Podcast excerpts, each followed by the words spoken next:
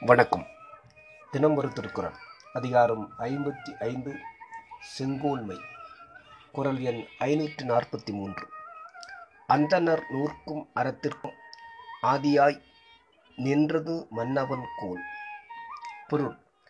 ஒழுக்கமுடைய நல்லூர் கூறும் அறவழி நூலுக்கும் அதில் கூறிய அறச்செயல்கள் நடைபெறுவதற்கும் மன்னவனது நல்ல ஆட்சியே முதல் காரணமாக நின்றது.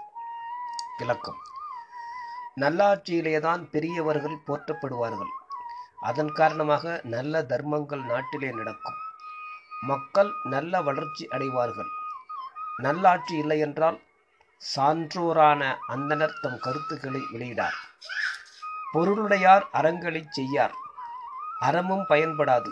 ஆகையால் நல்வழி வகுப்பதற்கும் அந்த நல்வழியில் அறங்கள் நடப்பதற்கும் அரச நீதியே முதற்காரணம் என்றார்.